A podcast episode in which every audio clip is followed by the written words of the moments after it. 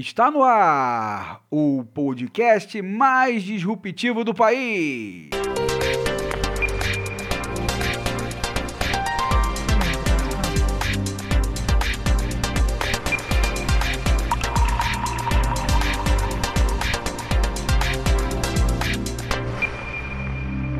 Disrupções com Zé Leonardo e Tony Dias. Alô, alô, fala Brasil, fala Goiás, Amapá, Goiás, Rio Grande do Sul, Rio de Janeiro. Fala Niterói, Miguel Pereira, Maceió, Macapá, Goiânia, Porto Alegre e cidade do Rio de Janeiro. Que fala em todos os rincões desse país que não é de Deus nem do diabo, é da gente. Sem rodeios e nem floreios. Se você quer ouvir obviedades, opiniões rasas e sem conteúdos, não recomendo esse podcast. Agora, se você quer informação, se você quer opinião embasada em dados, análise crítica de fato e comprometimento com a sua inteligência, veio ao lugar certo e pode ouvir a gente sem medo. Disrupções é mais que um podcast, é uma necessidade dos dias atuais. Dias conturbados, turbulentos, nebulosos e enigmáticos. E é por isso que estamos aqui para entender essa distopia que se tornou o Brasil e, quem sabe, ajudar a transformá-lo. E, como sempre, meus amigos e minhas amigas, vou chamar aqui esse fenômeno do comentário político brasileiro, né? o analista político número um desse país, o meu querido Tony Dias. Ah, cheguei, cheguei. Hoje eu tô nervoso, bicho. Porra, é porque a gente não gravou a reunião de pauta aqui antes do, do Disrupções. Tony tava modo pistola, né? Tô pistola, Mas, tá demais, é, tá demais. Hoje, hoje promete, hoje promete, Tony Dias, né? Promete, é... vamos ver que bicho vai dar. Pois é, Tony, pois é, Tony. Tony, meu amigo, meu parceiro, né, é, meu companheiro né, nesse empreendimento, por assim dizer, chamado Disrupções. Né? É, bom, mais uma semana começou, né, Tony Dias? E toda semana temos aqui o Disrupções. E como em toda semana, também nós temos o nosso editorial. E o nosso editorial tem um nome. Que nome é ele? Não!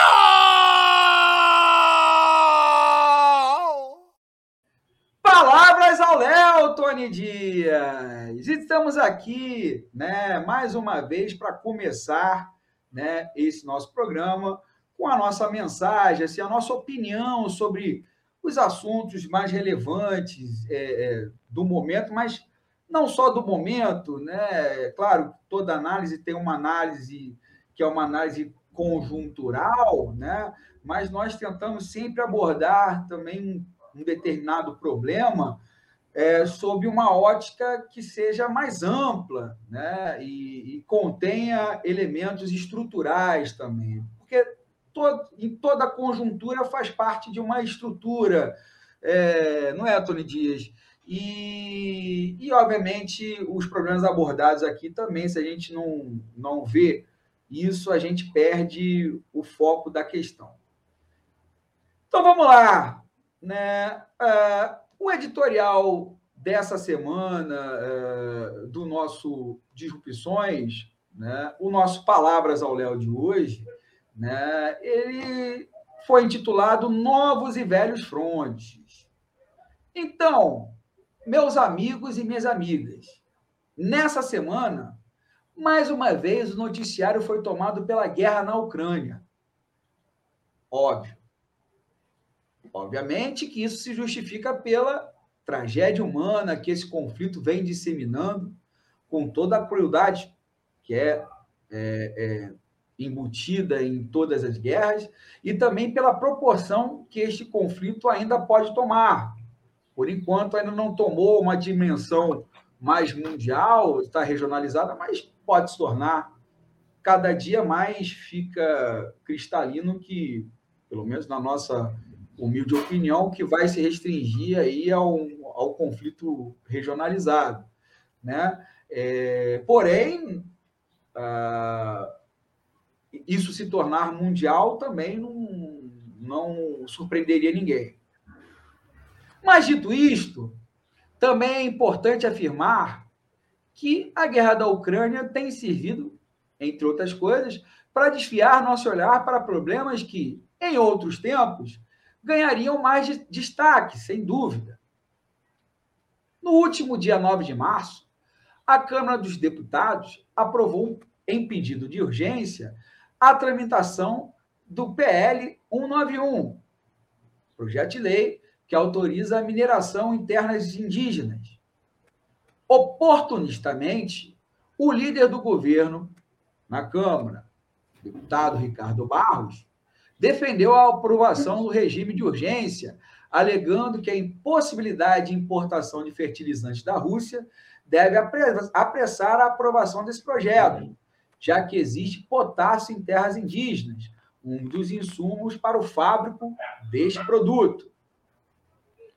Entidades ambientais, defensores dos povos indígenas e especialistas no assunto rebatem esse argumento, dizendo que apenas 11% das reservas nacionais em potássio estão em terras indígenas e que as reservas de potássio já existentes no país seriam suficientes para garantir a produção de fertilizantes até 2100.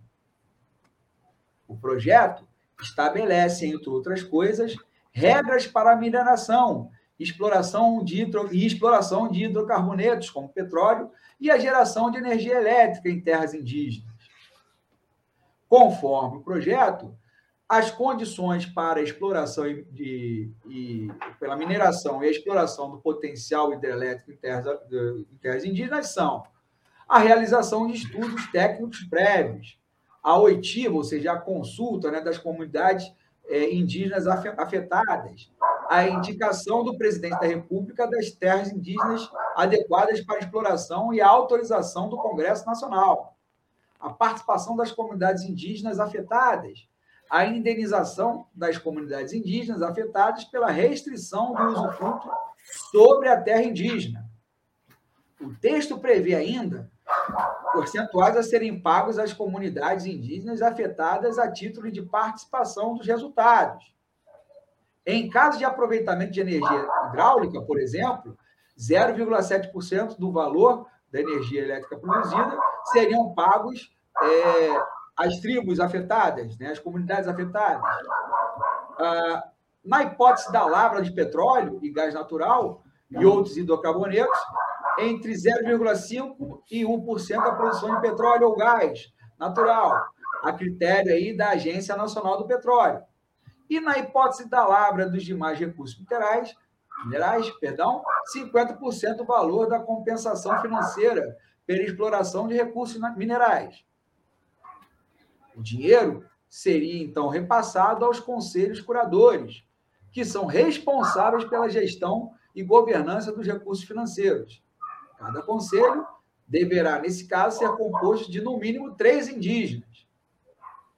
A proposta fixa ainda uma indenização pela restrição do usufruto de terras indígenas e serão devidas às comunidades afetadas em razão a atividade de pesquisa mineral, incluídas atividades exploratórias de hidrocarbonetos, a instalação dos empreendimentos para aproveitamento de potenciais de energia hidráulica e a instalação de sistemas de transmissão, distribuição e dutovias, quando não estiverem associados à exploração de hidrocarbonetos, recursos minerais e exploração de recursos hídricos. Ainda, né, a forma de cálculo da indenização deverá considerar o grau de restrição do usufruto sobre esta área indígena ocupada pelo empreendimento. Enfim, esse é mais um capítulo da guerra empreendida pelo Estado brasileiro contra os povos originários do país. Como os ucranianos, que foram abandonados pela União Europeia e pela OTAN, barra Estados Unidos, os índios estão sozinhos nessa luta a despeito da importante demonstração de solidariedade feita pelos, por artistas e intelectuais nesse mesmo 9 de março, quando começou a tramitar o pedido de urgência da PR. Mas, ao contrário dos ucranianos, que contam com a simpatia da chamada mídia ocidental, os, os indígenas nem isso podem contar. Esse é um dos nossos velhos frontes. Fronte que já tem 522 anos. E assim, eu passo esse abacaxi para Tony Dias, para que ele possa descascar, deglutir e digerir. Descasca esse abacaxi aí, Tony. Como dizia, né, um velho comercial aí eh, de cereal. Vai, Tony! Mudou, Tony. Só me bota em rabuda, cara. Hum, vamos lá. O que acontece é o seguinte. O que a gente falou antes de começar o programa. Bolsonaro tem culpa nisso tudo. Esse projeto de lei você vê que é um que é uma covardia que ele quer fazer. Uma covardia. Lembra na hebraica, aqui no Rio de Janeiro, em 2017, que ele falou que não ia que os indígenas não teriam mais nenhum centímetro de terra demarcada. Está entendendo a complexidade? Esse projeto de lei ele é um afronte. Ele afronta com todos os povos originários do Brasil, bicho. Essa é, para você ver como ele é um cara oportunista. Ele aproveita, está se aproveitando do momento para poder ter uma guerra, iniciar uma guerra aqui. E tem uma coisa que pouca gente está percebendo. Tu pode ver que o bolsonarismo está se expandindo aonde no Brasil? No norte e centro-oeste, que eram locais até um certo. Ah, eram locais que passavam desapercebidos do povo brasileiro. É justamente nesses locais onde você tem índices altíssimos de bolsonarismo. Roraima, Rondônia, Acre, Manaus. Lembra daquela cena dele lá no Acre falando: Eu vou exterminar a petralhada? Esse cara é um louco. E esse projeto ele é imoral, porque os caras mostraram que o potássio você consegue achar aqui em São Paulo e em Minas. Não precisa devastar a floresta. O que, que esse cara quer? Ele quer conseguir fazer que a galera que apoia ele nessas regiões continue apoiando. Isso é um crime. Esse cara é um criminoso, bicho. Ele está há três anos, quase quatro anos ali como presidente e ele não fez nada. Todo mundo sabia, todo mundo sabia que essa guerra um dia iria acontecer. Todo mundo avisou. E não é de hoje que o Brasil está com problema com fertilizante, não. Ano passado teve problema, quando ele começou a falar gracinha com, com a galera ali do leste europeu. O Brasil já sofre problema com fertilizantes há algum tempo. Foi o governo dele que desmantelou os programas que tinham de incentivo à produção de fertilizantes no Brasil. Aumentou essa crise. Agora vir com, com uma proposta dessa, com um proselitismo desse, com uma coisa eleitoreira, para poder garantir apoio de quadrilheiro, apoio dessa galera que faz garimpo ilegal, esse é o presidente que sabia que ia ter a porra da guerra na Ucrânia. Que essa guerra, bicho, isso já estava premeditado há muito tempo. Isso iria acontecer. Não é possível o cara ter uma BIM na mão e não conseguir ter relatório dizendo que a guerra vai acontecer. Quem acompanha política, quem acompanha uma coisa é o cara que fica num botequim tomando cerveja e discutindo política no viés de Fla-Flu. Agora, quem acompanha a política todo dia, que lê analistas, que, que, se interessa pelo tema, sabia que isso iria acontecer. E o que, que esse indivíduo fez? Nada, ficou três anos inteiros falando que a culpa do aumento da gasolina era dos governadores, do ICMS. Aí os governadores foram lá e pimba! Congelaram o ICMS, a gasolina continuou aumentando. Problema nos fertilizantes. Todo mundo sabia que, não, que os fertilizantes vêm daquela área do leste europeu. Todo mundo sabia. Por que não começou a fazer um plano de contingência? Para que servem os embaixadores? Para que servem os embaixadores? O problema é que esse cara ele não gosta de ouvir o fato. Ele não gosta de ouvir o fato. Ele gosta de ouvir todo o cenário proselitista. Ele gosta de ser babado. Ele gosta de ser endeusado. O cara que chega para ele e fala assim: ó, vai acontecer isso, isso, isso, o cara perde cargo, perde isso, então ele tem um bando de bajuladores. E, e qual o problema que a gente está tendo hoje? Bicho, imagine, quanto o quilo? Você falou para mim, quanto o quilo do tomate, Léo? 12 reais e hoje, por acaso, hoje eu fui 12 fazer reais. supermercado, estava 12 reais hoje.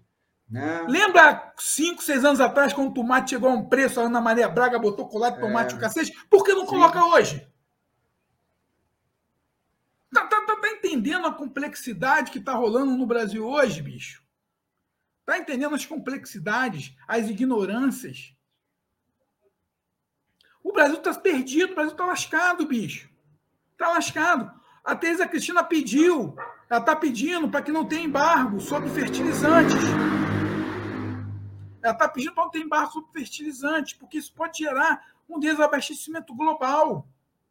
E o cara sabia disso.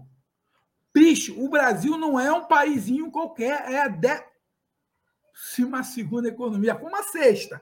É a décima segunda economia do mundo. Tem 220 milhões de habitantes. É um país grande, se eu não me engano, é o quinto maior país do planeta. Porra, tem, tem importância geopolítica. Poxa, um cara, para vocês verem, um cara desse deixou o Brasil chegar nessa ruína. Aí eu vejo alguns defensores, ah, mas ele não tem culpa da guerra. Bicho, ele não pode ter culpa da guerra, mas você consegue fazer previsões antes. O Brasil é relevante. Tu acha que a China não fez a, a, o dever de casa dela? Os Estados Unidos não fez o dever de casa deles, sentaram lá, enquanto o carro estava comendo, esse desgraçado estava andando de jet ski. É, é, é essas coisas que eu não consigo entender. É isso que eu não consigo entender. O país está quebrado, o país está lascado, cometendo. Isso é um crime contra a humanidade que eles vão fazer nesses garimpos. É, essa, essa lei que foi aprovada, isso é perigoso, vai abrir precedente. A gente está com excesso de armas, com os CACs. Ninguém sabe ao certo quem está com essas armas. Então, o que eu vejo é o seguinte: se não, se a gente não conseguir se organizar de uma forma séria, de uma forma séria, teremos complicações. Vídeo Batalhão Azov. O Batalhão Azov, para quem acompanha a guerra, está vendo quem é, que é o Batalhão Azov. Armando a galera como vagabundo está armando aí. A gente está num momento muito perigoso de país, bicho. Momento muito perigoso mesmo. Um momento muito perigoso, um momento tenso e um momento muito complicado. Por quê? Os combustíveis vão aumentar e aumentando os combustíveis você tem aumentos em cascata. A inflação agora desse mês não compreendeu. A inflação de março vai sair mês que vem. Já estão dizendo aí de coisa de chegar aí a 11, 12% aí no acumulado em 12 meses. Já bateu o acumulado do ano passado. Pelo, pelo preço do tomate, pelo preço do tomate da cenoura hoje, já passou esses 11% há muito tempo. Já, porque são duas inflações. Tem a inflação do alimento e tem o IPCA, que é aqueles médios que é o preço médio do consumidor, para gerar inflação. Então, a gente faz um preço médio. Mas o preço mesmo dos alimentos tem um outro índice. Esse índice é em torno de 17%, 18% de aumento. E aí o que acontece? Guerra no mundo, empresas vão despedir seus funcionários. Entendeu? Quem trabalha com essas matrizes energéticas aí ultrapassadas vai ter problema. Vão ter problema de desabastecimento. Não vejo solução, bicho. É engraçado, depois que esse indivíduo chegou, é só problema. É só problema. É muito difícil, Léo. Muito difícil você ver isso que está acontecendo. É muito difícil mesmo. É, é dor, bicho. É dor. É dor. É dor. Sinto dor. Eu venho sentindo dor. Não tem como você fazer análise. Uma análise que você consegue enxergar os fatos, você só vê que é só covardia. Covardia. O cara abandonou os, os brasileiros na Ucrânia. Só foi resgatar e fez aquela pantomina toda ontem de ontem por causa de questões de política, por questões de, de eleição. Mas ele abandonou, porque quando ele foi lá visitar o Putin, ele sabia. Tá entendendo? Então, bicho, não tem como, Léo. As suas palavras foram certeiras. O bicho está pegando e não tem como, não tem como. A gente está lascado demais. As eleições estão chegando, daqui a pouco a gente vai falar das eleições. É muito preocupante. O que ele fez, a sinalização que ele fez para os evangélicos essa semana foi a coisa mais covarde. Mostra que não tem nenhum programa político, não tem nenhum programa para o país.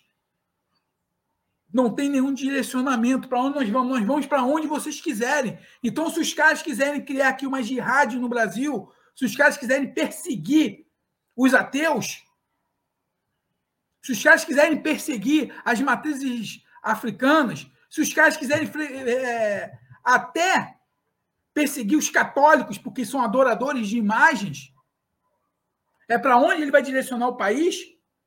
Para uma teocracia? Gente vai viver uma teocracia igual ao Oriente Médio? Será que estão caminhando para uma teocracia igual do Oriente Médio? Fundamentalista? Porque o conservadorismo, que eu já falei várias vezes, o conservadorismo que estão fazendo no Brasil não é, não é conservadorismo, não. É fundamentalismo religioso. Tu vê a fala, a, a fala nefasta, nefasta desse ministro da, da, da Educação.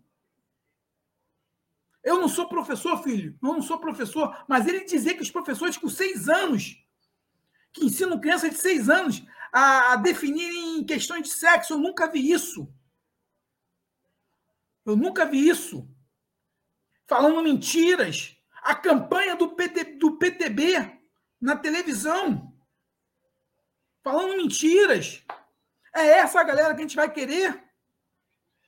Bicho, o bagulho é muito doido, meu cara. O bagulho tá muito doido. Se a gente não mudar a nossa visão de mundo, a gente vai ter uma teocracia no Brasil e vai ser uma teocracia sangrenta. Sangrenta, porque as armas estão sendo vendidas e está todo mundo se armando até os dentes. Eu só vejo, enquanto esse, esse presidente estiver no governo, só vejo desgraça no Brasil, Léo. Pois é, Tony Dias. Né? É... A veemência né? é... é um dado aí do nosso amigo Tony Dias e é uma veemência que se justifica pela é, é, pela calamidade que nós passamos hoje em dia no, no, campo internacional, mas no que tange aí a política nacional também, né? É, Tony, já que a gente já deu o nosso recado aí de início, né, com o nosso Palavras ao Léo, agora nós vamos para o nosso no outro quadro, quadro que a gente estreou esse ano, que é o Eleições do Cacete. Eleições do cacete, Tony Dias, é, aqueles que não nos acompanham, aliás, né, a grande maioria das pessoas que não nos acompanham, né? É, mas, por exemplo, que pode começar a querer né, é, acompanhar de agora, é só para explicar um pouquinho a ideia do quadro, Eleições do Cacete foi um, um, um realmente um, um fato histórico no Brasil, aconteceu esse episódio chamado Eleições do Cacete, lá no século XIX, 1840, né, uma eleição né, é, para o legislativo da época, né, que teve de tudo, né, é, violência, fraude, manipulação, né, e assim, a gente procurou, buscou essa inspiração histórica porque a gente acha que vai ter violência, fraude, manipulação nessas eleições de hoje. Por isso, o quadro Eleições do Cacete né, que na verdade é uma análise né, do política né, do, do ano eleitoral que a gente faz assim com as principais notícias que possam, de alguma forma, alterar ou moldar para um lado ou para o outro né, é, é, o quadro aí eleitoral brasileiro, no momento. Então, Tony, teve algumas coisas aí que é importante a gente colocar né, nessa semana. Nessa semana, houve a divulgação de duas pesquisas, Tony Dias. Né? A primeira pesquisa, né, a pesquisa aí do Paraná Pesquisas, né, é... deixa eu compartilhar aqui com você. Isso. Opa, travou aqui, Tony Dias. Né? É, mas na pesquisa do Paraná Pesquisas, por exemplo, né, tá dando, enquanto não, não conseguimos aí compartilhar na tela, né? É, você está me ouvindo bem, Tony? Tony, está me ouvindo? Beleza. É, porque eu pensei que tinha caído. Não. É, então, essa, essa primeira pesquisa aqui do Paraná Pesquisas, ela está dando o seguinte, está dando o Bolsonaro, né? É o Lula ainda na, na liderança, com 38,9%, e o Bolsonaro encurtando a, a, a diferença para o Lula com 31%. Né?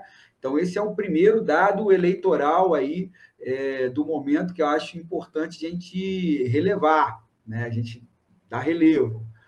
O outro dado aí que eu acho importante da gente né, é colocar aqui, Tony, dizer que também saiu uma outra pesquisa, né, agora do IPESP. Né? Pelo IPESP, o Lula mantém os 43% né, que ele tinha na pesquisa passada, mas o Bolsonaro avança né, com 28%. Né?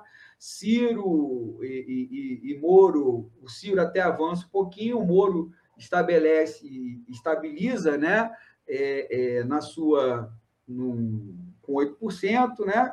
E o quadro, então, na verdade, pela, pelo IPESP, o quadro mostra assim, o Lula estabilizado, né, em primeiro com o mesmo percentual, e o, o Bozo recuperando algum terreno. Né? Ah, e a terceira via não se consolidando. Né? A, a terceira via é, obviamente, não se mostrando viável ainda nesse momento. Né? É, outra questão, Tony Dias, ainda está travado aqui meu computador, então por isso que eu não estou podendo compartilhar aqui para a tela, né?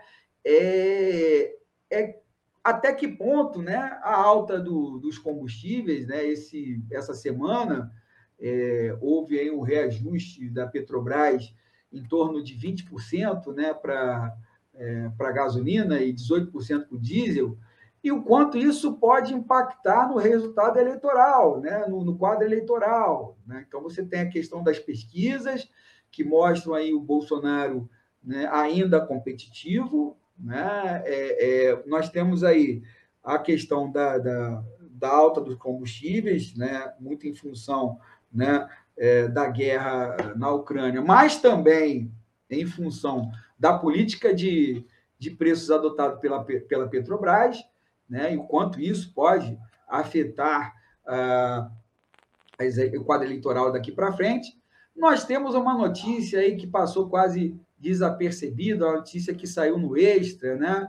É, aliás, antes do, do, dessa notícia, nós temos a, a notícia foi até bem veiculada, né? Que o presidente do Senado, Rodrigo Pacheco, desistiu da sua candidatura à presidência é, da República, né? ou seja, Rodrigo Pacheco, que era, aparecia até com 3%, se eu não me engano, né? em algumas so, sondagens, ele desistiu aí essa semana da, da candidatura à presidência, o que abre caminho aí para o Eduardo Leite no, no PSD. Ah, você tem a notícia que passou desapercebida, mas foi uma notinha no jornal Extra, né, que o, que o Mourão né, é, é, tá trocando de partido, vai trocar de partido, né, estaria trocando, só não fala qual o partido que, que seria. Está é, se aproximando aí da base do Cláudio Castro e iria trocar de partido para uma eventual candidatura pelo Rio. Né? Muito se, espe se especula que seria ao Senado, mas não se descarta a disputa ao governo estadual, né? E uma notícia que saiu menos, que teve menos até destaque do que todas essas aí que eu falei, foi um, um episódio que aconteceu em Minas Gerais, a greve das polícias lá em Minas Gerais, tanto a Polícia Civil como a Polícia Militar, né? É, contra né, uma greve de, de policiais contra o governo Zema, que é inclusive um aliado do Bolsonaro, e essa greve teve né, muita confusão, teve bombas né, sendo jogadas aí pelos manifestantes. Né? A polícia, obviamente, não reprimiu essa manifestação. Quem jogou bombas e deram tiro foram os manifestantes, né? E o, o pôs em xeque aí um pouco o Zema, né? E por que, que eu destaco essa notícia? Né? Porque, mais uma vez, as polícias né, é, saíram manifestando-se né, de forma violenta e isso em ano eleitoral. Né? É o problema, né, Tony? Então, Tony, pegando todas essas e mais outras notícias que você queira destacar, quero que você faça a sua análise, o seu comentário né, dos assuntos abordados até, até aqui sinta-se à vontade de trazer novos assuntos à baila também. Ah, Léo, a questão aí do, das pesquisas foram duas pesquisas distintas. A IPESP mantém aquele mesmo número que ela vem mantendo aí, o crescimento do Bolsonaro mais dentro da margem de erro, portanto que ele tinha 26, está com 28, então como é três pontos dentro da margem de erro, então não tem assim um crescimento significativo. O Lula permanece a mesma coisa. Só que o problema todo que está nesse processo é a estagnação de Sérgio Moro. Sérgio Moro se most... vem, vem se mostrando um candidato inviável. Ele vem perdendo muito espaço, tanto que hoje ele é quarto colocado. Ele já chegou ali a 11 pontos ali em algumas pesquisas e agora ele vem caindo para 7. E cada vez que passa ele vem diminuindo mais. Então o que acontece? E a terceira via tem um problema muito sério, que a terceira via ela tem que se declarar anti-Bolsonaro, se ela quiser crescer. Porque esses 40 pontos do Lula pode até cair aí, chegar a 36, 37 pontos, mas o Lula está no segundo turno. O Lula está no segundo turno. Se ele chegar até 25 pontos, ele vai estar tá no segundo turno. Agora, se a terceira via realmente quiser chegar ao segundo turno, eles vão ter que se declarar anti-Bolsonaro. E aí começa o problema todo, porque o único cara que é realmente da terceira via entre si, que é anti-Bolsonaro, é o Ciro Gomes. É o único ali que é anti-Bolsonaro, porque qual é a política econômica que tem o Eduardo Leite? É a mesma política econômica do Bolsonaro. Qual é a política econômica que tem o João Dória? É a mesma política econômica do Bolsonaro. Qual é a política de Simone Tebet? Simone Tabet, ou Tebet, agora não sei, estou na dúvida. É Tebet. a mesma política. Então, a terceira via, se ela quiser crescer e chegar no segundo turno, eles têm que se declarar contra Bolsonaro e esquecer o Lula.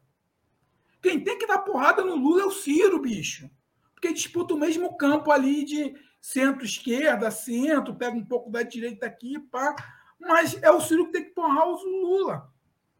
Então, o que acontece? Só que os caras ficam naquela problemática de nem, nem, nem Lula, nem Bolsonaro. Não, bicho. Se o Dória quiser, ele vai ter que ir lá se deflagrar com os bolsomínios. Ele vai ter que dizer para os bolsomínios quem é Jair Messias Bolsonaro. Mas eles não querem se indispor, porque eles são do mesmo grupo político. Eles são do mesmo, eles podem estar brigados, mas eles têm a mesma política.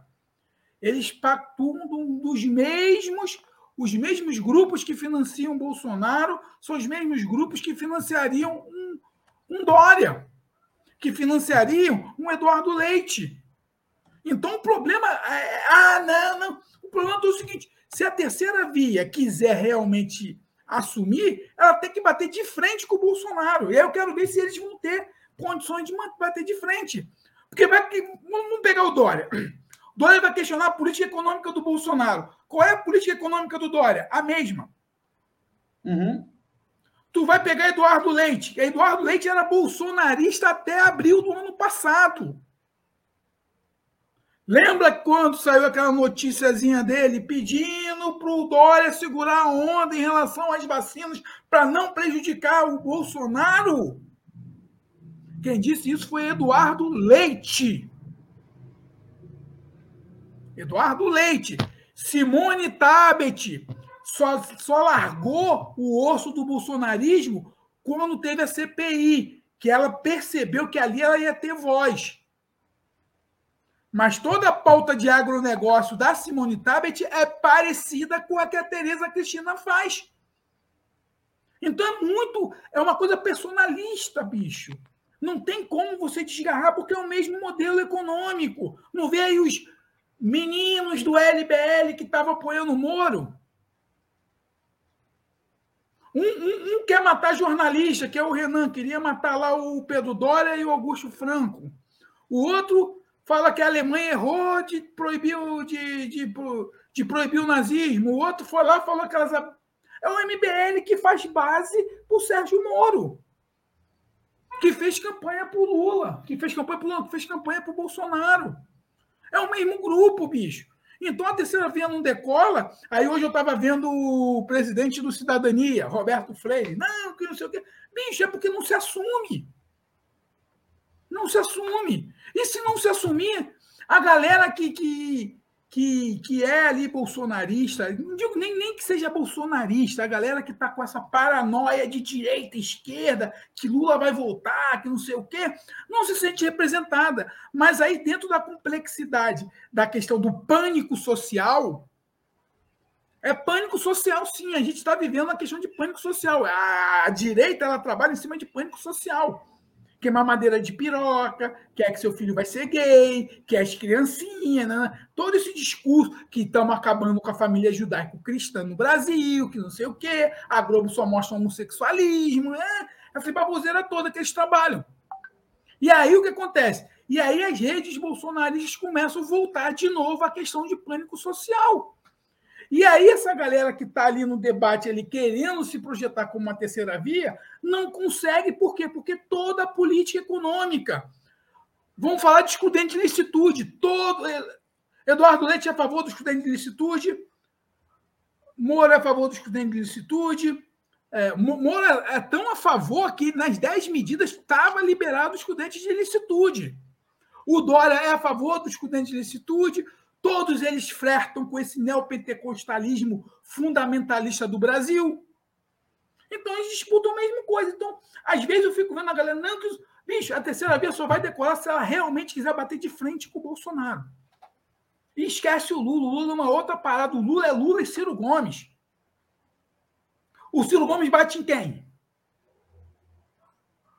Já reparou quem o Ciro Gomes bate o tempo inteiro? No Lula. Mas por que tem que bater no Lula? Porque ele disputa o eleitorado igual do Lula, que é o eleitorado progressista, que é o eleitorado que, que acredita que, que nesses modelos econômicos ditos progressistas.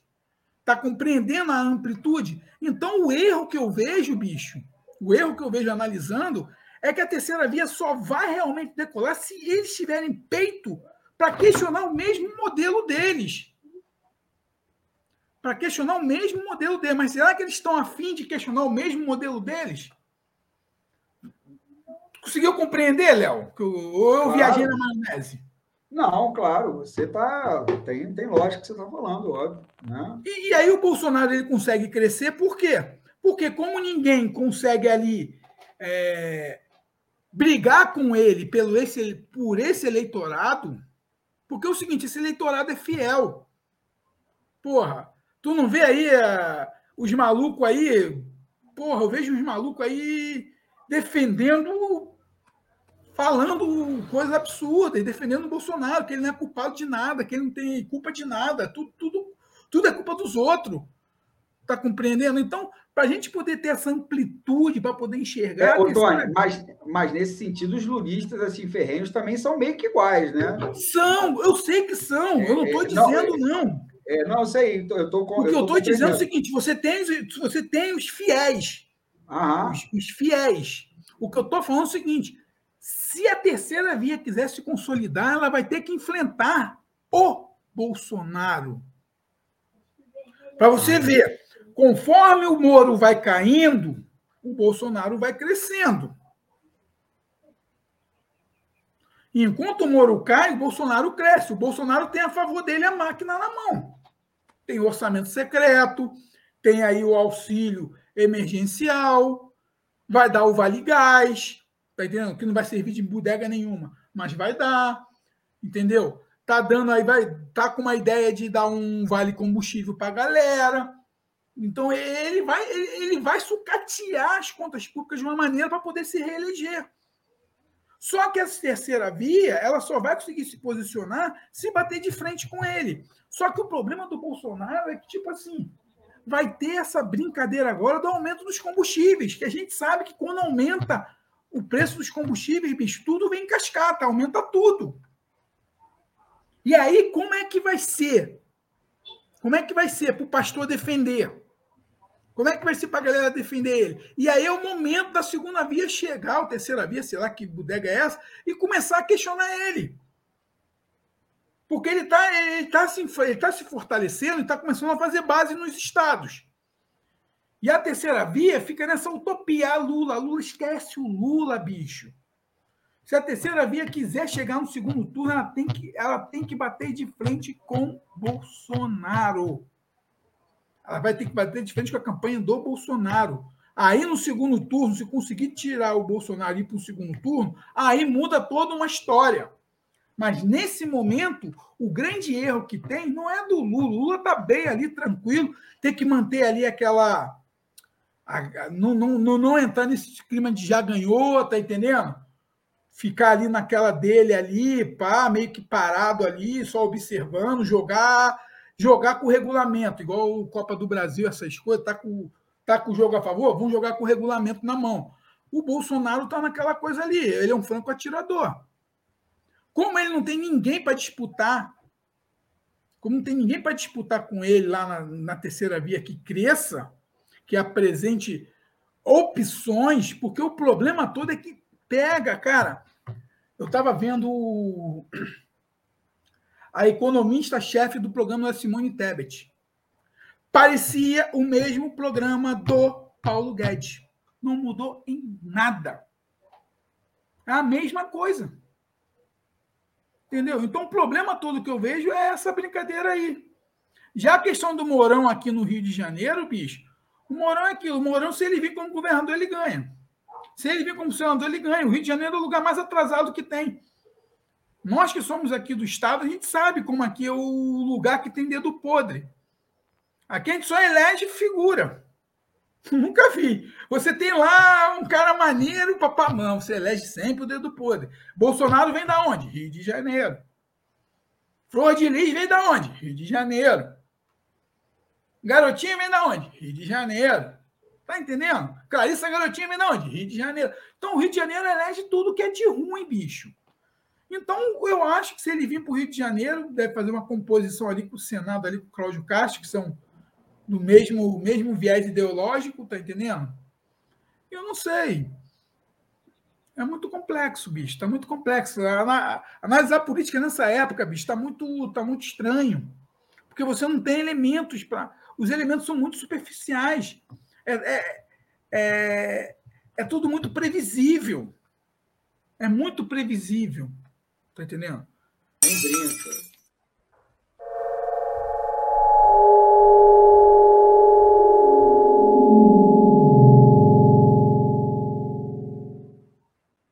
Então, o Caverna Digital, Tony, hoje, né, eu não sei assim, né, se você viu, né, que é o seguinte, né, é, tá, rolou aí um, um vídeo, né, sobre um possível atentado, tentativa de atentado, mais um atentado à vida do Bozo. Você viu isso na internet, Tony Dias?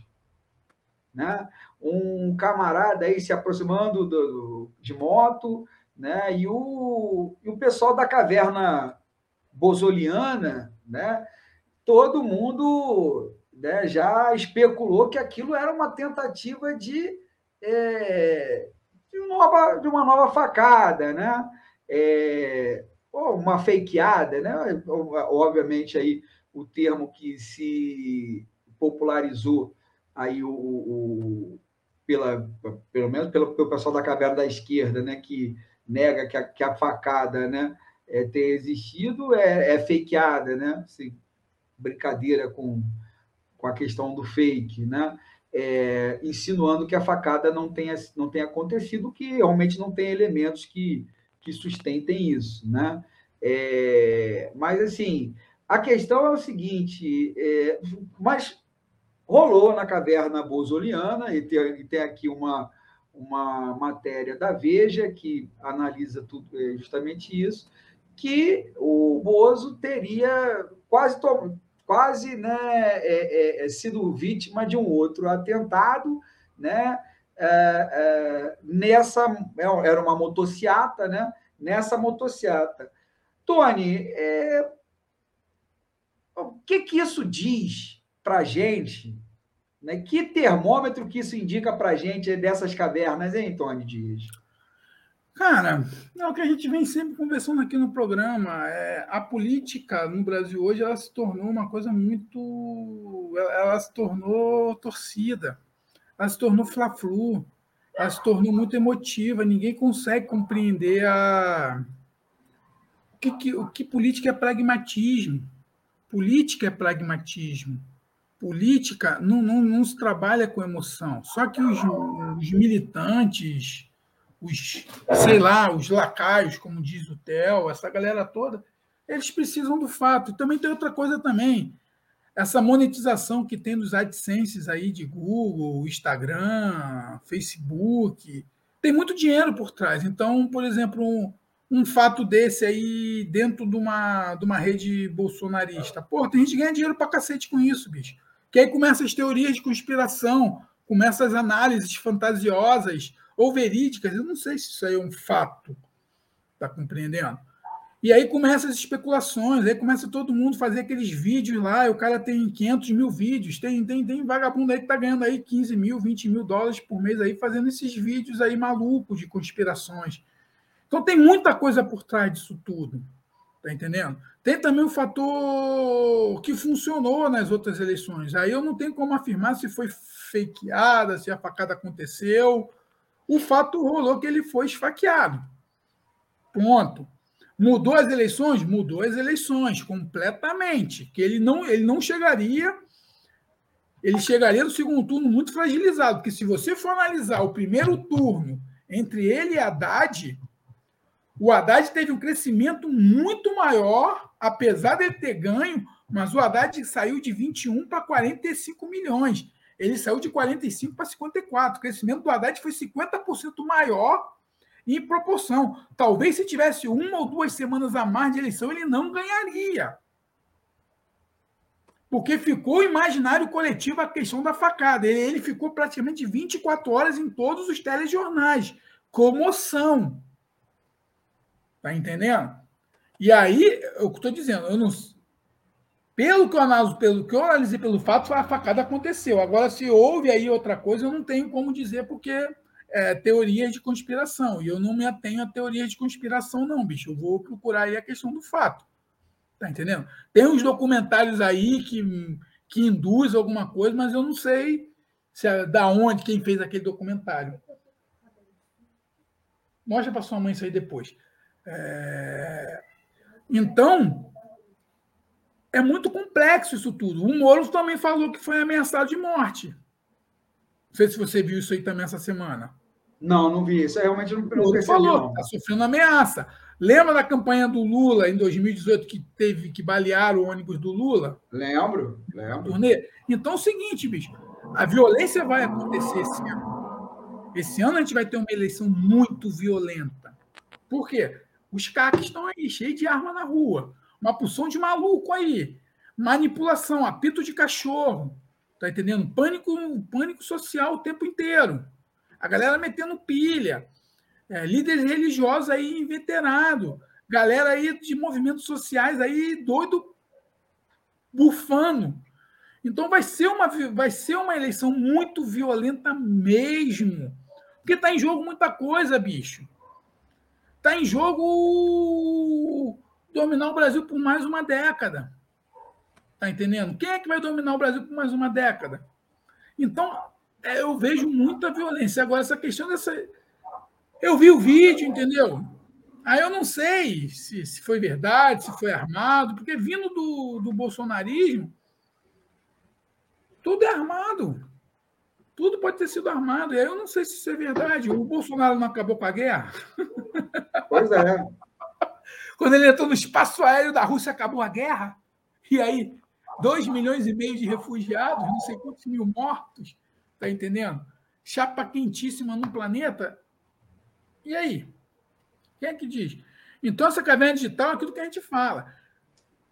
Galera, pega uma informação, não custa nada. Dá uma verificadinha, veja. Tem muita mentira circulando. Porque fake news dá dinheiro. Fake news dá dinheiro. Cecília chegou. Fake news dá dinheiro. Dá dinheiro demais as fake news. Então é uma coisa muito complexa, bicho. Quem está ganhando dinheiro com isso tudo? Então é um ponto que a gente tem que analisar e tem que ver com muita calma nessa hora, porque da mesma forma que tem que tem essa essa loucura toda aí, tem tanto da direita quanto da esquerda. Então a gente tem que ter muito cuidado com as cavernas digitais, tá entendendo? A própria guerra da Rússia, quanta mentira está sendo divulgada aí que a gente não uhum. sabe. Tá entendendo? A gente não sabe quem quem está do lado certo, quem é que está mentindo. E aí é onde que a galera trabalha, é viés de confirmação. E aí, conforme você vai trabalhando viés de confirmação em cima das pessoas, as pessoas vão consumindo aquele fato. Uma madeira de piroca não foi, não virou um fato consumado? Todo mundo acreditou. Virou. Então, é muito complexo, bicho. Então, é um ambiente que a gente tem que ter muita calma para analisar se é verdade, se é mentira. A gente tem fortes indícios, fortes tendências. Eu estou te falando, é tendência. Tá entendendo? Se há uma tendência a ter uma, uma eleição tumultuada, é uma coisa que a gente tem que analisar. Aconteceu nos Estados Unidos. A eleição que teve para vereador e prefeito em 2020 teve muito teve muita violência. Entendeu? Vários candidatos foram mortos no período de campanha, na eleição para vereador e prefeito. Está entendendo? Então, essa eleição vai ter uma tendência a ser muito violenta. Por isso que eu falo, sendo aí começa a BIM poder fazer um, trabalhar a questão de inteligência, o TSE conseguir fazer um programa lá, entender como isso vai funcionar, o, T, o STF fazer as leis e julgar tudo dentro da, da questão da, da, da legalidade. Essa semana barraram as, as mídias do PT. Uhum. Barraram a mídia, foram ver lá, ah, não, tá tudo certo, não tem nenhum problema aqui, beleza. Mas será que isso vai, vai, vai se expandir nessas eleições inteiras? Então é isso, meu camarada.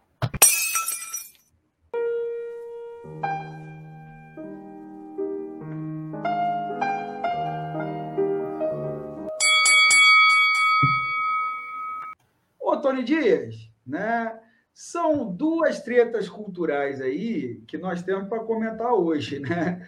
Bom, você acha que gastronomia é, reflete a cultura de, de um povo, de um país, não acha, o, o Tony? Concordo. Pois é. Não é que aqui no Brasil um restaurante saiu essa semana, né? Um restaurante, né, em São Paulo chamado Bar da Dona Onça, uhum. Bar da Dona Onça, cujo o, o, o, os pratos são, têm um preço meio salgado, por exemplo, parece que, um, por exemplo, um estrogonofe para uma pessoa lá, 89 pila, Tony, Tony Dias. Porra. O negócio é, né? O negócio é salgado lá. Mas o, o, o restaurante, a chefe lá, Jaqueline Rueda, né? ela resolveu cancelar o estrogonofe, que era um estrogonofe aí, que era um prato que fazia talvez mais sucesso no bar, que era o estrogonofe. Ela falou: não, enquanto tiver né, a guerra na, na Ucrânia, é, nós não vamos servir o estrogonofe. Acho que agora a guerra acaba, hein, Tony?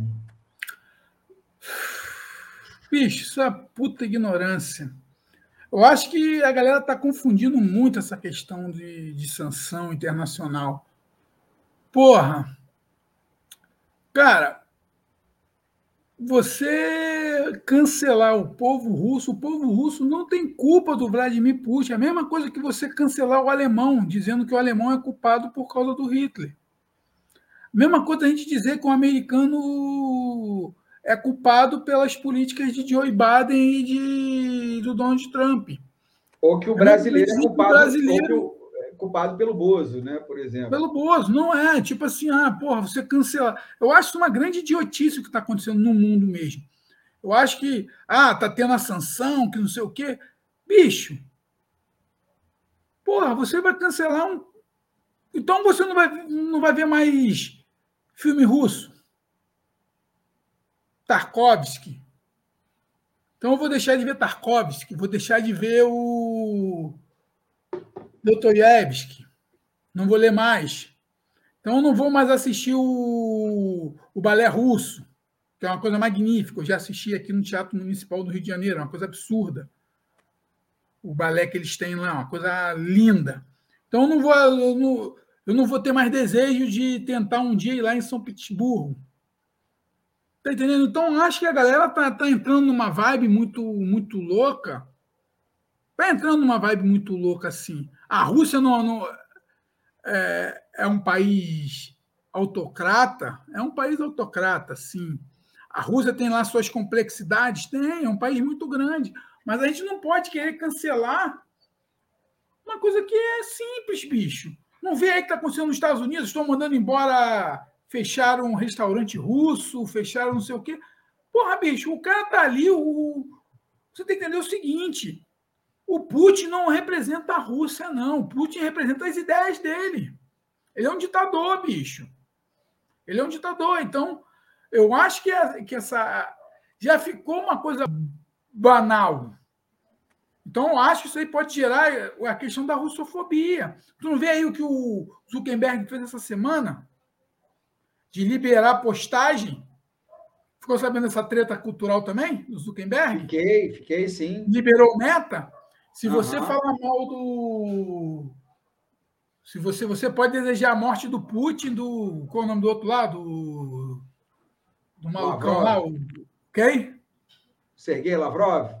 É, se você falar mal dos dois, falar mal do russo, está liberado falar isso não, naquela faixa ali dos países ali da, da OTAN, ali, da Romênia, você pode falar mal. Agora, você não pode falar mal do Zelensky. Tá entendendo? É isso que, que essa guerra. Essa guerra está mostrando, bicho, a intolerância muito grande. Intolerância de todos os lados. É uma guerra, bicho. A guerra é guerra. A guerra não tem como você tomar partido. Você tem que abominar uma guerra. O que está acontecendo é que as pessoas viraram torcedores de guerra. Então tá todo mundo torcendo pela Ucrânia. Bicho, a Ucrânia também tem, seu, tem sua culpa no cartório. A Ucrânia não é santa. Como os Estados Unidos não é santo, como a Bielorrússia não é santa. Tá entendendo? Como a, como a Alemanha não é santa. Como a China não é santa. Então, todo mundo ali tem um interesse geopolítico, tem muitos fatores para ser analisado. Então, essas tretas, ah, vamos cancelar o festival de cinema russo. Porra! Vai assistir o cinema russo para você compreender como, que é, como funciona a, a, a, Rússia. Está entendendo? Então, essas complexidades todas é, é, é muito complexa, bicho. Eu acho muita babaquice, me desculpe o termo, muita babaquice o que essa mulher fez aí, tá entendendo? Eu acho babaquice você querer cancelar o russo, o povo russo não tem culpa do, do ditador que eles têm. Tá compreendendo? Eles não têm culpa desse ditador. Porque tem muita gente na Rússia que não quer a guerra também. Até que estão sendo presos lá, né? Estão sendo presos, estão sendo perseguidos, tá entendendo? Tem muita gente que não quer e, a guerra também. E o pior, é, e sabe o que pior? O pior é que as sanções não enfraquecem esses regimes. Não! Né? As sanções, as sanções, pelo contrário, as, as, sanções às vezes coesionam o povo com o ditador. Exatamente. Né? Ele vai e, passar e de, olha, você está na merda por causa dessas sanções aí. Eu sou vi, tô tão vítima quanto vocês. Exato. E, e, ele já falou, vai estatizar a porra toda. É. E aí começa a jogada. Ah, estatizou o McDonald's. Vai pegar uma rede de, de fast food ali na, da China, deve ter uma rede de fast food na China, deve é. ter uma rede de fast food ali na, na, em Singapura. Não vai mudar tanta coisa, bicho. E detalhe, o povo vai ficar até mais saudável, vai deixar de comer essa bodega do McDonald's. é muito complexo. É, o que eu acho é o seguinte: a russofobia, você. Ah, vamos fazer uma sanção econômica, Marco? Beleza. Agora, porra, você querer cancelar um livro, um filme. Eu acho uma, eu, eu, eu acho uma idiotice, bicho. Eu acho uma idiotice. Ah, mas aí. Ah, vamos cancelar o, o oligarca. Porra, é bem, uma coisa, né? É uma, é uma coisa. coisa. O oligarca, porra, é diferente. Agora tu vai cancelar a cultura. Ah, não vamos mais comer estrogonofe por causa. Não! Pelo contrário. Aí, aí é uma forma de você trabalhar a conscientização. Tá entendendo? Trabalhar a conscientização. Tipo assim, olha só, mostra, mostra como é que a cultura desse povo é lindo, apesar Apesar desse fascínora. Apesar, apesar desse governante, né? Desse governante, desses oligarcas, dessa galera toda. E aí, o que eu estou te falando? Como esses, ficou, esses oligarcas ficaram ricos com as privatizações, bicho. É muito engraçado Sim. essa porra. Sim. Eles ficaram ricos com as privatizações. Tudo, é, todos tiveram informações privilegiadas do fim da, da União Soviética, sabiam onde iam ser privatizados, que, é, que áreas iriam e entraram antes e ficaram ricos. Aí, viu aí, terceira via? Pois é. Terceira via, isso aí que é as privatizações, terceira via. E qual é a outra treta? A treta, outra treta cultural, Tony, ah, eu acho que essa sim o povo russo vai sentir. Hum. Sabe o que, que também foi. Né? Sabe quem é que também está tá cancelando a Rússia, Tony? Quem? Quem? O X-Vídeos. E aí, aí acabou. Aí vai ter ah, X-Vídeos cancelou a Rússia, não está aceitando mais vídeos da Rússia, né? É, é, e, e, o seguinte, você sabe que o X-Vídeos é, é, a plataforma de vídeos mais acessada no mundo. É. No mundo. A gente, é, a gente fica fazendo palhaçada pelo. Mas é sério. É, pelo teor do, do, do, site, né? E tudo mais. É, mas eles, eles são a maior plataforma de vídeo do mundo. Não ali sei, tem produção. Ali, é, eles se Pornhub, né? É, ali tem produção cultural. Por pornografia, por mais que vocês, as pessoas não queiram, também é cultura, né? Ruim, ah, bom, é quer dizer, é cultura também, né? Enfim. Não, além de ser cultura, é uma indústria muito grande. É isso, a indústria, é claro. a indústria, a indústria pornográfica no mundo é que leva a internet. Se não fosse a indústria pornográfica no mundo, e aí eu não estou falando em rede de pedofilia, essas e, e, e, nem estamos defendendo a indústria nem da defendendo. Eu estou falando o seguinte: a gente tem que analisar é uma... da forma. Isso a forma. A, o, o, a indústria pornô no mundo é que impulsiona a internet. É ela que faz essas novas conexões. É ela que investe pesado nas tecnologias que a galera vai consumir depois, bicho. O, porno, o Xvideo, tipo assim, tem, tem, tem, é, é duas ou três vezes maior do que o próprio YouTube. Você vê só, é. Gera uma riqueza muito grande, por maneira. Gera uma riqueza muito grande. Tá entendendo? Então, é, é. Aí vem aquela coisa, é imoral? Não sei se é imoral, bicho. Imoral é o presidente não, chegar para os evangélicos é, e pedir lá para. Assim, não cabe. Isso é imoral. Agora, se o é. cara está fazendo um vídeo dele lá, é homo, sei lá, Golden Shower, as malucas. Tá ali, tá na internet. Se você quiser pagar assinatura, você paga. Não tem aquele site OnlyFans, que é um site que, tem, que, que as mulheres é, ganham uma grana absurda para poder mostrar a sua, a sua intimidade ali. Tá, tá, vai, tá, tá, tá no jogo, bicho. Então, acho que, tipo assim, vai dar merda. Vai dar merda na Rússia. É. X-Video a galera não fica assim, não. É aí vai dar merda. Tá... É aí vão derrubar o Putin, mas é sacanagem, gente. É brincadeira isso aí. É, e, e, como a gente está frisando aqui, nós não estamos defendendo nem a plataforma, nem vídeos pornográficos, nem nada. não, análise, que é um fato. Existe. É, um fato, é a rede existe. mais acessada do mundo, é. Né? É. Não, não temos nada, não temos nada contra quem acessa nem a favor. É um. É Tô nem aí, é com eles mesmo. Tá, livre, tá liberado aí para assistir. Quem quiser assistir, entra aí, assiste. É. E vê o que quiser é, Agora, é diferente da, da questão do crime, da pedofilia, da prostituição infantil, né? Que acho não sei se o X vídeo é, é, não, não, não, não tem essas coisas não. não. Tem já, isso, né? já é X vídeo já. Né? Não tem é... pedofilia não rola não. Então, sim, a gente sabe que tem na deep web principalmente, né? Essas é, essas coisas, né? Isso, isso é o crime, isso tem que ser combatido, tem que ser banido das redes, né? É, tem que ser, é, é, é, obviamente, as pessoas que fazem isso têm que ser presas.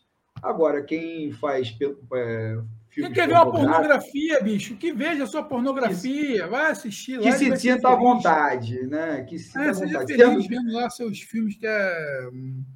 E tá tranquilo. Sendo, sendo russo ou não russo, né? Enfim. É. E Tony Dias, né?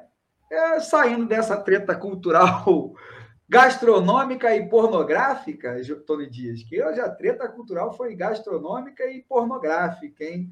Eu acho que a gente está se superando nisso aí, né? Uhum. É, e não, ainda teve a questão do Facebook aí que você introduziu, né? Que você né, colocou. A gente vai sair da treta cultural né, gastronômica e pornográfica hoje e vamos para o pobre de direita, Tony Dias. Vem o pato, pataqui, patacolar. Lá vem o pato para ver o que que há. Lá vem o pato, pataqui, patacolar. Lá vem o pato para ver o que que há. É, eu gosto dessa vinheta. Vamos lá, vou compartilhar aqui. A primeira aí da Pop de Direita é essa aqui. Vamos ver o que você acha dessa aqui, ó. Compartilhar. Eu não tô, eu, eu não tô podendo, eu não tô conseguindo ver, Tony. Né? Eu vou tentar é... decifrar aqui para você. Fala aí para mim. Opa! Abriu aqui. Essa aqui é muito significativa. É um médico e um paciente. Coisa bem simples. Para que o Léo não está vendo, eu vou ler aqui para ele. O médico chega para o paciente e fala para o paciente: o senhor não pode comer carne, nem frango e nem peixe. Não pode dirigir e nada de cerveja nem café. Aí o paciente chega para o médico e fala assim: Meu Deus, o que, que eu tenho, doutor? Aí o doutor olha para ele e diz assim: Um governo de merda. Grande Tony Dias. É, bicho. E aí, Tony Dias, né? Como é que tá o pobre de direita, né? Que não está podendo comer né, é, peixe, é, exato, fazer nada disso que o, que o meme está tá relatando, mas continua gostando do Bozo, que é inacreditável, Tony Dias, né? É, em alguns grupos que a gente faz parte, inclusive, né? Juntos. Uhum. Inclusive, você me colocou nessa arapuca, Tony Dias. Eu te né? avisei que lá só tinha Bozo. É, Agora é. saiu uma tabela de preço. Acabou de sair ah, a nova tabela de preço aqui do pro pop de direita aqui para comprar gasolina. Bota aí, bota aí, bota aí. Vou lá, nova tabela de preço. Tá vendo aí? A gasolina comum você paga com fígado. A gasolina aditivada você paga com rim. O etanol você paga com um par de olhos e aí o diesel comum você paga com o coração, bicho. Oh, Tony São os novos preços aí que saiu agora aí. Da... Ou será que o pobre direita está querendo, vai, vai ajeitar, dar o coração para pagar o diesel do, do caminhãozinho dele, que ele está pagando aí não sei quantas prestações ainda? Aquele bicho. caminhoneiro, Tony Dias, imagina aquele caminhoneiro que em 2018 fez aquela greve, fez aquela greve toda. Foram quantos dias de greve? Se eu não me engano, foram 10 dias. 15. É, é, fez aquela greve, muitos é, estimulados aí pelo, pelo, pela base bolsonarista, com apoio do, do Bolsonaro e tudo mais. É, e esse caminhoneiro que está pagando assim é, é, o caminhão que ele comprou, não sei há quanto tempo atrás, né? Ele está pagando a prestação lá do caminhão, né? Ele não é um, ele não é um, um funcionário, ele não tem a empresa, né? Ele está pagando ainda o caminhão financiado, né? E, E hoje ele se vê nessa condição de ter que dar o fígado dele, aliás, o coração, para pagar o diesel, Tony Dias. E aí? Cara, essa galera, tipo assim, muita gente. O, o que acontece é o seguinte: a gente veio de uma época de. A gente vem lá em 2003. A gente, se não me engano, o segundo programa que a gente fez aqui no Disrupção foi falar sobre a primavera de 2013. Quem quiser assistir, vai lá. O segundo programa que a gente falou da nossa percepção sobre as primaveras de 2013. O que acontece é o seguinte: quando começou essa onda toda de, da antipolítica, da gente de, de, dessas primaveras que aconteceram em 2013, 2014, surgiu um, um ódio muito grande em relação à, à, política. Todo mundo começou a achar que políticos eram tudo iguais, que todos os políticos eram ladrões. Então a gente precisava renovar, a gente precisava de gente nova. E aí você começa a surgir esses movimentos aí complicados. Surgiu aí o Vem para a Rua, surgiu aí o, o Revoltados Online, surgiu aí o MBL, surgiu essa galera toda aí querendo falar de nova política, que na verdade usou o conceito do pânico social, bicho. Começou a alarmar e começou a fazer essa, essa lavagem cerebral. Então, até então, começaram a falar, começaram a usar os artifícios de mentira, começaram a usar as retóricas de Olavo de Carvalho. Tá entendendo? Então, o Olavo de Carvalho começou a influenciar essa galera toda, e todo mundo começou a falar a mesma coisa. Então, quando você viu o MBL, o Vem Pra Rua, quando você vê aí Vera Magalhães, foi até um meme engraçado semana que eu vi, é, Vera Magalhães, é, aquele é, Carlos Camarote, não sei o que, o Camarote lá da, da Globo News. Gerson Camarote. Gerson Camarote, a Andréa Sadi, aquela galera toda da Globo News agora chamando o Maduro de presidente. Ué, o presidente não era o Guaidó? Pois é. Agora, o presidente da Venezuela, a Globo News chamando os caras de presidente. Então, toda essa antipolítica fez esse cara, porque tem uma pesquisa aí, cara, de uns estudiosos aí que mostraram que uma grande parcela da população acredita que o Facebook, o WhatsApp e o Instagram é a internet. Uhum.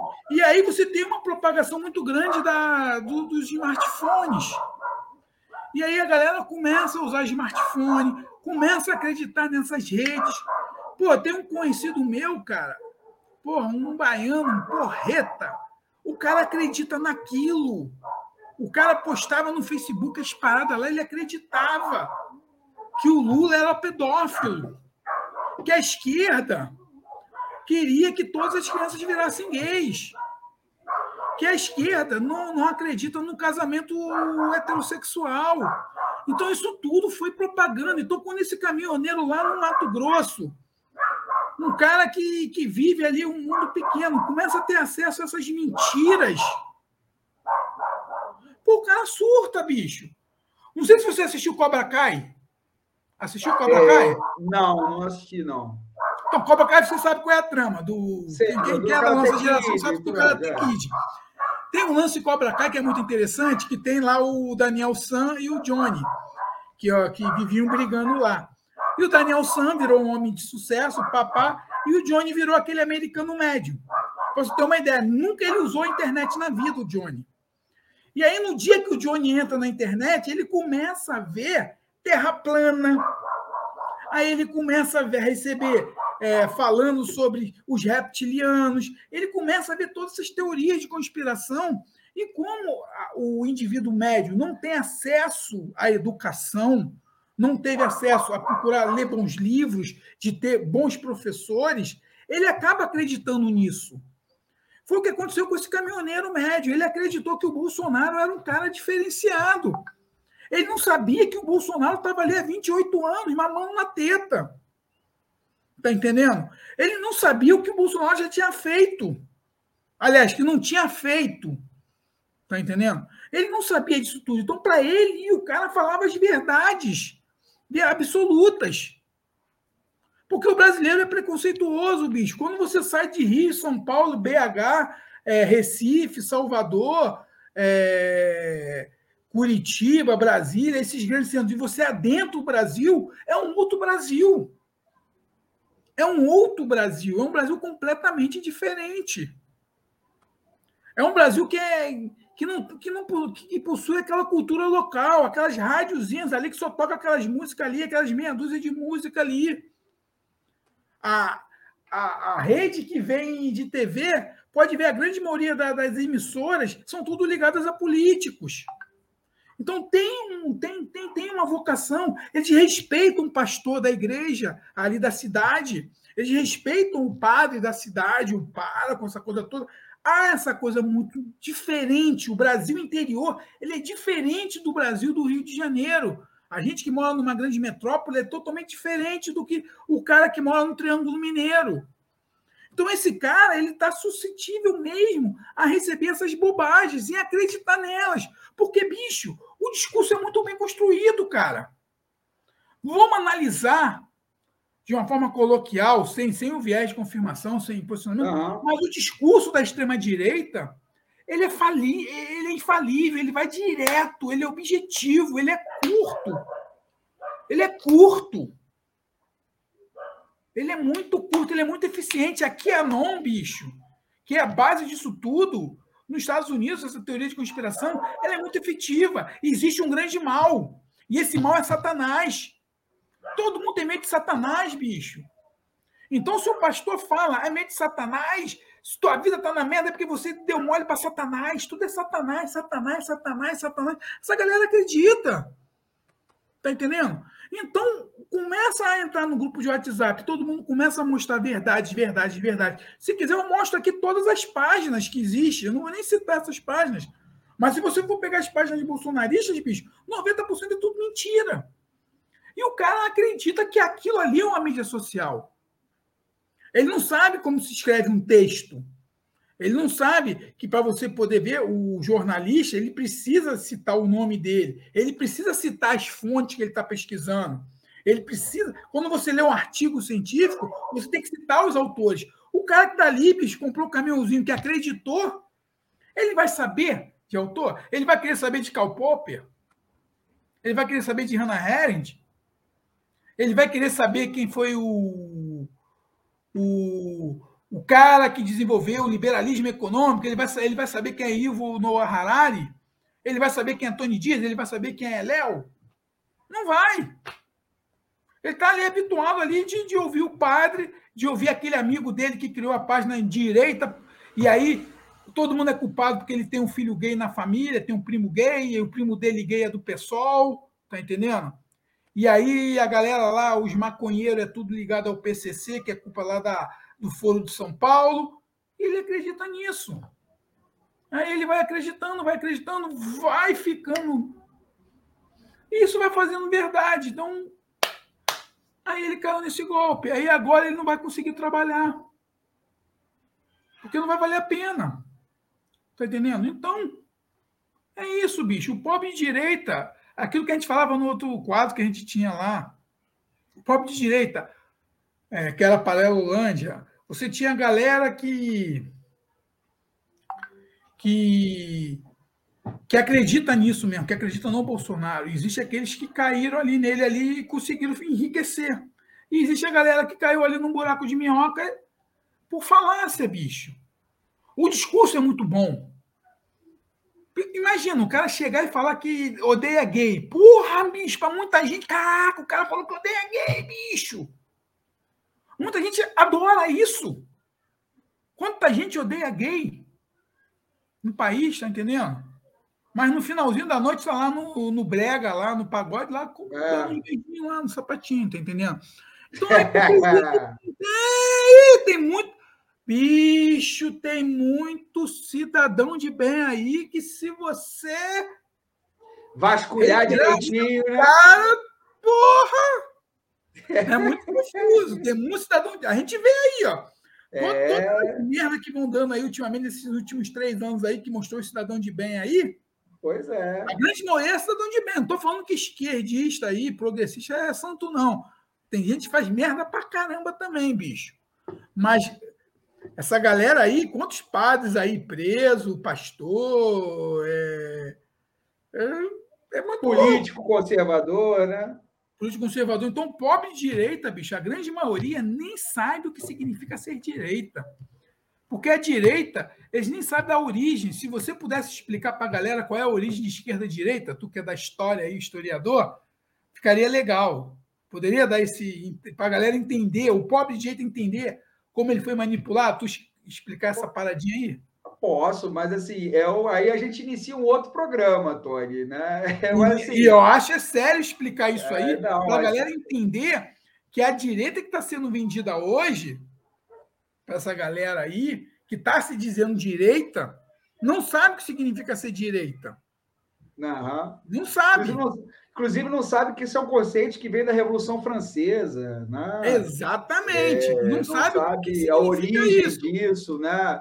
Não, não, não, sequer né, pegou um, algum livro de história assim, né, para folhear, para entender um pouco, para se situar. Né? É, eu acho assim que o problema do Brasil, além da formação mesmo, né, escolar, né, é, deficiente que nós temos, nós temos também um problema de formação política, né? Um, uma coisa está relacionada à outra. Né? E, agora, eu não sei o que, que a gente tem que resolver primeiro, né? porque, de fato, o, o problema da, da, formação política ela interfere no futuro, né? É, porque você acaba escolhendo pessoas que nunca vão se interessar em resolver o problema da, é, da educação escolar em si. Né? Tony! Vou botar só o último meme que você mandou então aí. Vai. Vai. Tá aí, ó. Do maldita tá. hora que eu perdi o episódio que o MacGyver fazia gasolina, Coca-Cola, vinagre, tiro verde. Para quem não pois sabe, é. o MacGyver. Para quem não sabe, os milênios aí, quem é o MacGyver, o Léo? MacGyver era um seriado que tinha na Globo chamado Profissão Perigo, né? Que, inclusive, é, se eu não me engano, a introdução né, do, do seriado, é, pelo menos na, na, Globo, era com o Tom Sawyer do Rush, né? É, olha só. E o MacGyver era um agente do, de uma dessas agências americanas aí, um agente espião, né? De uma dessas agências americanas, que ele conseguia fazer tudo, né? Qualquer coisa com que ele tivesse à disposição. Uma, em um episódio, Tony, o, o MacGyver conseguiu nem pedir o vazamento de um reator, de um reator atômico usando chocolate, o, a embalagem de um chocolate, Tony Dias. Olha Pô, só. Esse cara é foda mesmo. Pô, esse cara é Engraçado é que ele começa no Afeganistão, se eu não me engano. Primeiro. Sim, é verdade. É verdade, né? MacGyver né, remete à nossa infância, né? É. Então é isso aí, minha galera. É, o MacGyver quer dizer que o MacGyver está fazendo a gasolina, fazia gasolina com faria láctea e Coca-Cola? Exatamente. Ah, faz falta. eu vou dizer, isso é mais caro, bicho. Pois é, é. Eu acho que é mais caro. Eu acho que porque tá nove reais o litro da, da gasolina, por farinha láctea é cinco prata. A Coca-Cola é oito, é três. Não vale a é. pena, não. É, não, é, tem que ter umas coisas mais baratas. Ele consegue com coisas mais baratas, pode ter certeza. É. Antônio Dias, estamos encerrando aqui o, o, episódio. Houve assim alguns problemas técnicos aqui, né? É, principalmente com a minha internet. Estou vendo que a minha internet está bem baixinha aqui, né? É, mas a gente conseguiu levar o episódio até o, até o fim. Um, um pouco mais curto, né, Tony Dias? Né? Hoje a gente né, deu o recado em menos tempo. Né? Mas, oh, meus amigos e minhas amigas, lembrando aqui que você pode curtir os nossos episódios aí no nosso canal de YouTube, nas plataformas de áudio, né, como Ancho e Spotify. É, pode ir lá nas nossas redes, né, que elas estão, esses episódios estão nas nossas redes. E convidando você, convidamos você a nos assistir no próximo episódio, né, Tony Dias? Até, Até mais, meu parceiro. Até semana que vem. Tchau, tchau. Tchau.